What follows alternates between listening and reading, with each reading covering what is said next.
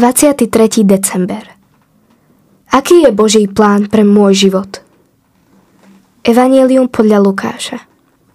Alžbete nadišiel čas pôrodu a porodila syna. Keď jej susedia a príbuzní počuli, že jej Pán prejavil svoje veľké milosrdenstvo, radovali sa s ňou. Na ôsmy deň prišli chlapca obrezať a chceli mu dať meno Zachariáš po jeho otcovi. Ale jeho matka povedala: Nie, bude sa volať Ján. Povedali jej: Veď v tvojom príbuzenstve sa nik takto nevolá. Dali znak otcovi, ako ho chce nazvať on.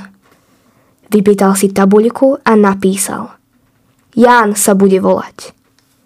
A všetci sa divili. V tom sa mu rozviazali ústa a jazyk i prehovoril a velebil Boha. Všetkých ich susedov zmocnil sa strach a všade po judejských horách sa hovorilo o týchto udalostiach. A všetci, čo to počuli, vštepili si to do srdca a vraveli: Čím len bude tento chlapec? A v skutku Pánova ruka bola s ním.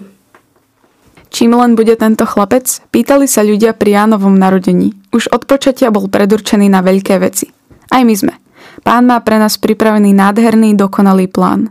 Nie vždy však Boží plán pre náš život korešponduje s našimi predstavami. Jeho plán je totiž oveľa lepší, než si my dokážeme predstaviť. Aký má Boh plán pre môj život? Ani Zachariáš nedokázal uveriť, že sa mu po toľkých rokoch narodí syn. Aj Zachariáš zhrešil. Mal málo viery. Zhrešil tak, ako hrešíme aj my. No Pán konal aj v jeho slabosti. Neodplatil sa mu za jeho nedôveru. Ale naopak, preukázal mu veľké milosrdenstvo. Narodil sa mu syn. A tak je to aj s nami. Zachariáš oľutoval svoj hriech, počúval Boží príkaz a dal synovi meno Ján, aj napriek nevôli okolia. Ani naša cesta nemusí byť vždy priamočiara alebo pochopená okolím. Môže sa stať, že máme pocit, že nám nikto nerozumie a zostali sme v tom sami. No Boh je tu stále. S ním nikdy nie sme sami. On nás nikdy neopustí. Dôverujme mu. Nebeský Otče, ďakujem Ti za všetky milosti, ktoré mi preukazuješ. Ďakujem, že si stále so mnou a že som Tvojou milovanou dcérou či milovaným synom. Prosím ťa, daj mi rozpoznávať, ktorú cestu si pre mňa pripravil. Milujem ťa.